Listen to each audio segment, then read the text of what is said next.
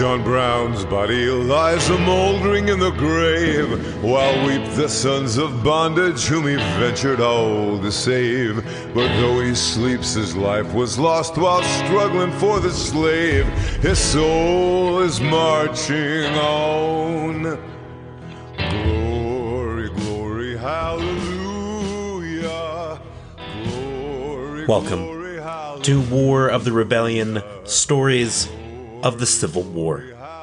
I'm your host, Leon, and this is a reading of the personal history, Reminiscence of the 19th Massachusetts Regiment, by Captain John G. B. Adams. Chapter 14 Columbia Presidential Election. We arrived at Columbia in a drenching rain. Were taken out of the cars and remained in a field near the depot until the next morning. We had no chance to make a fire, and were wet, cold, and hungry. Along the tracks were cars filled with families who had fled from Charleston and Atlanta. We saw several very beautiful ladies among them, dressed well and wearing jewelry. But they were silent and sullen. We were guarded by the Columbia Cadets, a fine body of young men from the military school. The command was given to fall in, and we were informed that we must march about a mile to a campground, and should be made very comfortable. On the way, we passed the Confederate money factory. As the girls employed there came to the windows, we called to them to throw us out a bushel or two, as they could make plenty more. They laughed, threw kisses at us, and for a moment we forgot that we were prisoners, and felt that we were going out on a picnic. We marched about two miles, and arrived at our campground. This consisted of several acres, covered with a second growth of wood. A guard line was made around it, and sentries were posted. Twenty feet from the guard line was the deadline. This time, it was a furrow plowed around the camp. Our cadet guards were relieved by the militia, and we were turned in like so many hogs. These were the comfortable quarters promised. The wood and water were outside the lines, and we had to wait our turn to go out. No sinks were provided, and only twelve men were allowed out at a time. It was terrible. Nearly every man in prison suffered from diarrhea. It was no uncommon sight to see 100 men standing in line. Many were obliged to remain there nearly all the time. We were in this condition for more than a week. Then, eight axes and ten shovels were given the 1,500 prisoners and the guard line was extended an hour a day to give us a chance to cut wood and gather brush for shelter. Our little mess located under a tree, and our rule was that one should always be at home. But for some cause one day all were absent for a few moments, and when we returned, could not find where we lived, as our tree had been cut down. We had heard much of the sunny south, and did not expect cold weather, but the night of October 9th was so cold that we could not sleep, and a white frost covered the ground in the morning. Our rations were in keeping with the place a pint of cornmeal, bitter, and half bran, a day, and a pint of sorghum molasses for five days. We named the prison Camp Sorghum. Many could not draw the molasses, having nothing to put it in, but my old pitcher worked in handy for that purpose. As soon as possible, we began to build huts. We increased our mess to five, one having a blanket. We dug a hole in the ground two feet deep, covered it with poles set up on ends, then with brush, and outside a coating of dirt. This was first rate when it did not rain. But as soon as the dirt became wet, it would soak through the brush and drop on us as we tried to sleep. At night, four would lie down, then the fifth would squeeze in, covering us with our only blanket. When we wanted to turn over, someone would say, About. The odd man would get up, all turn over, then he would jam in again. So we lay packed like sardines in a box, keeping alive from the warmth we received from each other. After a while, sinks were dug, and the lines extended so as to take in the brook that ran in the rear of the camp. Nearly all the men were barefoot, and it was laughable to see us wash. We stood in the water, which was very cold, and danced while we washed our faces and hands. Besides our other troubles, we were in constant fear of being shot by the guard. One evening, as we were gathered in little groups around the fires, we heard a shot, and saw Lieutenant Young of the 4th Pennsylvania Cavalry throw up his hands and fall dead. Upon investigation, we learned that one of the guards had asked another if he supposed he could hit a man at that distance. A doubt being expressed, he drew up his piece and fired, with the result as stated. Another time, an officer was waiting with his axe on his shoulder to go out for wood. He was standing several feet from the deadline when the guard fired killing him instantly. We made every possible effort to have the rebel officers take some action that would prevent our comrades from being murdered. The guard who did the shooting was relieved one day, and the next appeared on duty on the front line of the camp. As far as we could learn, he was never reprimanded. The presidential election was drawing near and was the subject for discussion in the prison. The rebels were much interested in it, and their papers were filled with complimentary words for General McClellan, the Democratic nominee. They were sure that his election would bring peace, and that the South would gain its independence. They tried to impress us with the idea that the election of McClellan meant liberty for us. But as much as we desired release from captivity, we had learned that what the rebels desired was just what they ought not to have. The election was held October 17th. Why that day was selected I do not remember, but it was possible because we could not wait longer. We were to vote by states, the senior officers of each having charge of the poll. It was an exciting day General McClellan had many warm friends who had followed him in battle and loved him as their first commander. But it was evident by the debates that honest Abe Lincoln was the favorite with the majority. The polls opened at 9 a.m. The ticket distributors were on hand as at home. I think the polls closed at 12 a.m. Then all rushed to the bulletin board where the returns were posted to learn the result. Lincoln received 1,023. McClellan 143. And 204 did not take interest enough to vote. We Republicans were delighted and expressed our joy by giving three hearty cheers. It told us that a large majority believed in the wise administration of Abraham Lincoln. And although many of them had been in prison 16 months, their faith had not been shaken.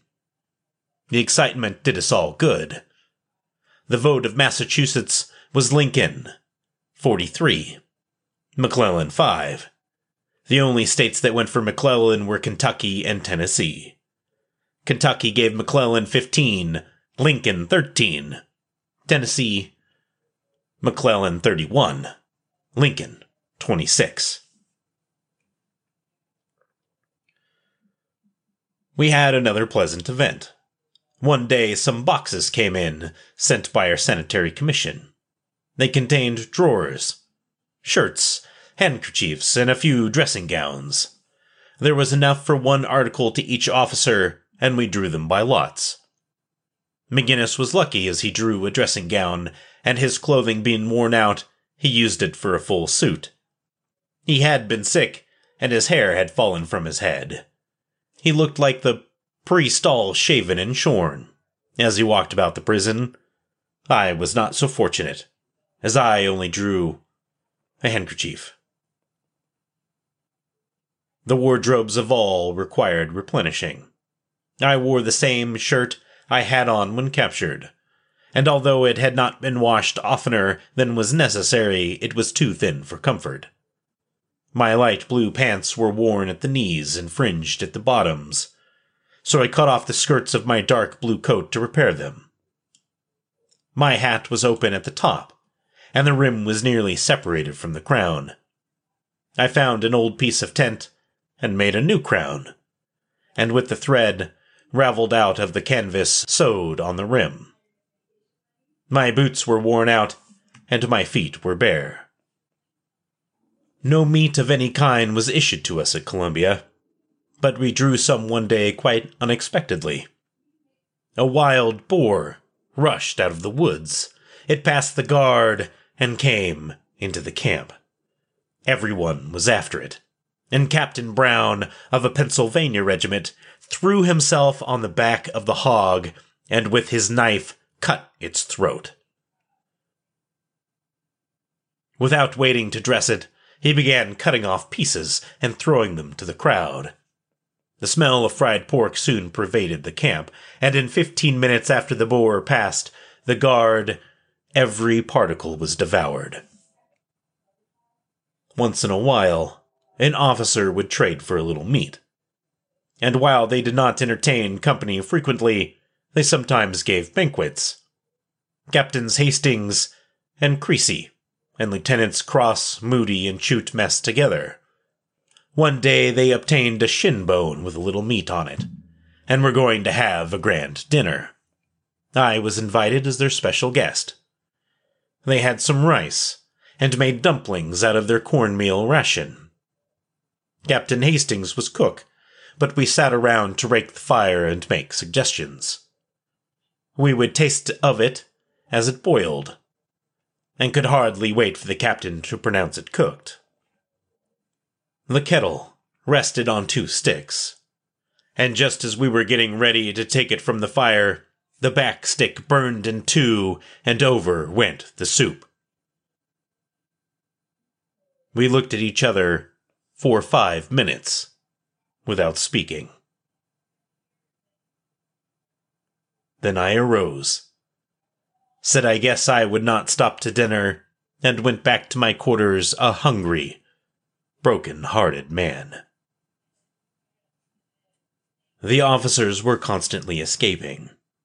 Every night the guard would fire, and while no one was wounded, we knew someone had passed out. The rebels called the roll or counted us every day. This was done by driving all to the dead line and counting from right to left. After the right had been counted, we would skip down through the camp and fall in on the left. And that way we made our number good. But so many were recaptured and brought back that they mistrusted what we were doing, and made us stand in line until all were counted. Chapter 15 The Escape and that will be the end of our episode today. A little short, 15 minutes, but that's all of chapter 14, so I apologize. But I'm going to get this out to you guys a little bit early this week, so enjoy the uh, the back-to-back episodes, and then you're going to have to wait until next Thursday for the next one. But and of course, it's a it's a juicy episode, right, where he goes on his first escape. So this is a very short but a delicious episode. So let's get right into it, my friends. So at this point, it sounds really bad when it comes to malnutrition and his health so far in captivity. I think we're starting to get to see the kind of the end point for him. So first off, his mess, his friends, they're all camping underneath a tree, and someone's always supposed to be there guarding the tree. And then one day, they all happen to be gone at the same time and the tree gets cut down. And you know what? I bet there was a ton of drama around that tree. Who got the parts? who cut it up. Maybe they were all strategically pulled away from it so it could happen. I mean, there's got to be drama behind that tree if you're using it as shelter in a camp and everyone needs the wood. Oh man. So the next part he moves on to though is they build a little shelter because they have one blanket that they all kind of cram into and he says they're packed like sardines in a box. Four guys laying down and then one kind of jumping in the middle and then just covering them up with the blanket. Just what a really awful way to go to sleep every night. My goodness. And I do want to make a very special note about the two American officers that are murdered in cold blood here. Uh, the first is Lieutenant Young of the 4th Pennsylvania Cavalry, and the second is a unnamed soldier who we didn't know. Well, I just wanted to take a brief moment to remember them. Nobody probably has remembered these gentlemen since they were killed uh, maybe sometime afterwards, but it's probably been at least 100 years. So I have a drink with me. It's got some rum in it. And I just thought I would like to have a toast to both of them. To Lieutenant Young of the 4th Pennsylvania Cavalry and our unknown officer, also mentioned. These two men who answered their nation's call and were murdered for it but answered they did. They sacrificed their lives on the altar of freedom and the ideal of liberty and justice for all. Till Valhalla, boys.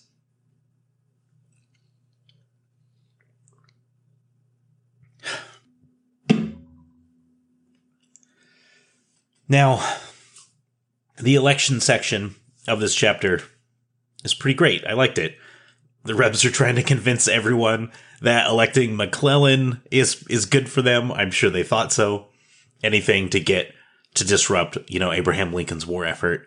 And such a great great quote. What the rebels desired is what they ought not to have. So uh, I agree with that. So uh, he broke it down as the camp election was for Lincoln 1,023, for McClellan 143, and for those who did not vote, 204. The last couple of stories are really interesting. He talks about the Sanitary Commission um, having a delivery, and everyone gets to choose one item, and he got a handkerchief, which is just so brutal. I feel so so bad for him, right? If somebody else has got like a full body suit jumper onesie kind of thing going on, and he's stuck with just uh, something he can mop his brow with. Oh, uh, but the wild boar coming into the camp and everyone just tearing it apart. Like, dude's just cutting it up. And what a joy that 10 minutes must have been when they were just. But I mean, how do you give that to so many people? How do you divide up one boar amongst a thousand people? My goodness. So, um, but the worst is when he's invited to his friend's banquet they have dumplings. They're making a soup, right? They've been saving up their food. It's a kettle on two sticks. And can you imagine what the smell must have been like for men who were starving? Oh, and then it just, right before you eat, it just tips over and all the soup just falls out onto the ground. He mentions that they look at each other for five minutes without talking and then he just uh, basically says, "I'm just gonna go starve in my bed." What's oh my gosh, like yeah, what else are you gonna do, right? You'd, oh, my heart just breaks for this guy. What an incredible story of survival. I mean, really. So, which is what makes next week so exciting. Uh, will be chapter 15 titled Escape. That is going to be released next Friday. So that's November 10th, the Marine Corps birthday. So I will get that out to you guys uh, Friday morning. You'll I'll probably I'll post it Thursday night, Friday morning. But uh, anyway, I gotta go. I've got so many things to do.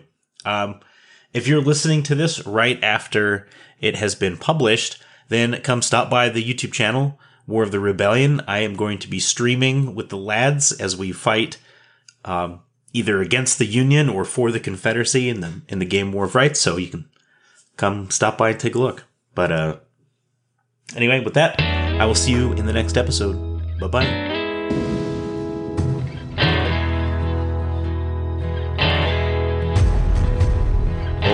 John Brown's body lies a mouldering in the grave, while weep the sons of bondage whom he ventured all to save.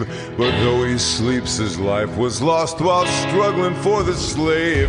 His soul is marching on. Glory, glory, hallelujah. Glory, glory, hallelujah. Hallelujah. For his soul is marching on.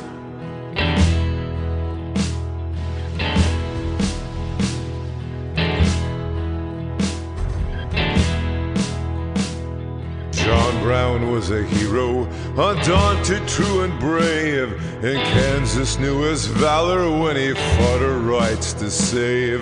And now, though the grass grows green above his grave, his soul is marching on. Glory, glory, hallelujah.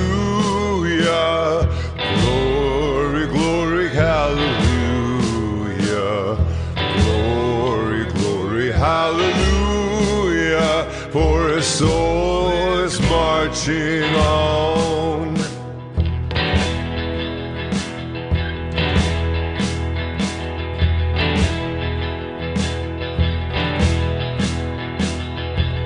Captured Harper's Ferry with his 19 men so few and frightened old Virginia till she trembled through and through.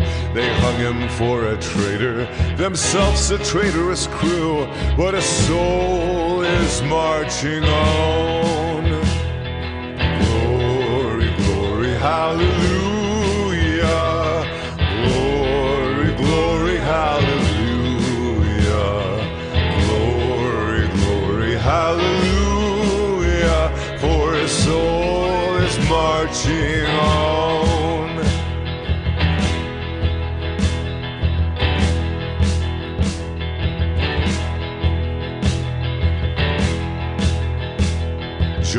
Was John the Baptist of the Christ we are to see. Christ who of the bondman shall the liberator be. And soon throughout the sunny south the slaves shall all be free. For his soul is marching on. Glory, glory, hallelujah.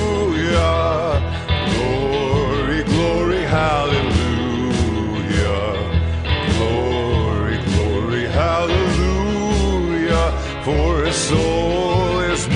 Marching on.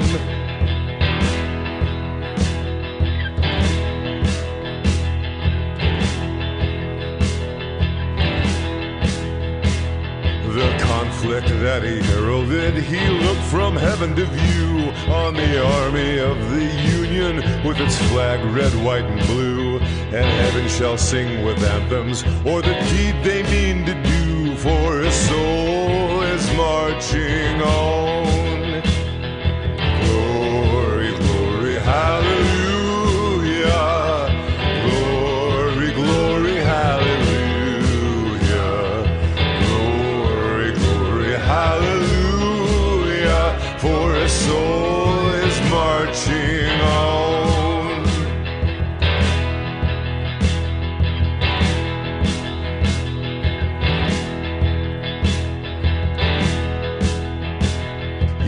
Soldiers of freedom, then strike while strike ye may. The death blow of oppression in a better time and way. The dawn of old John Brown has brightened in the day, and his soul is marching on.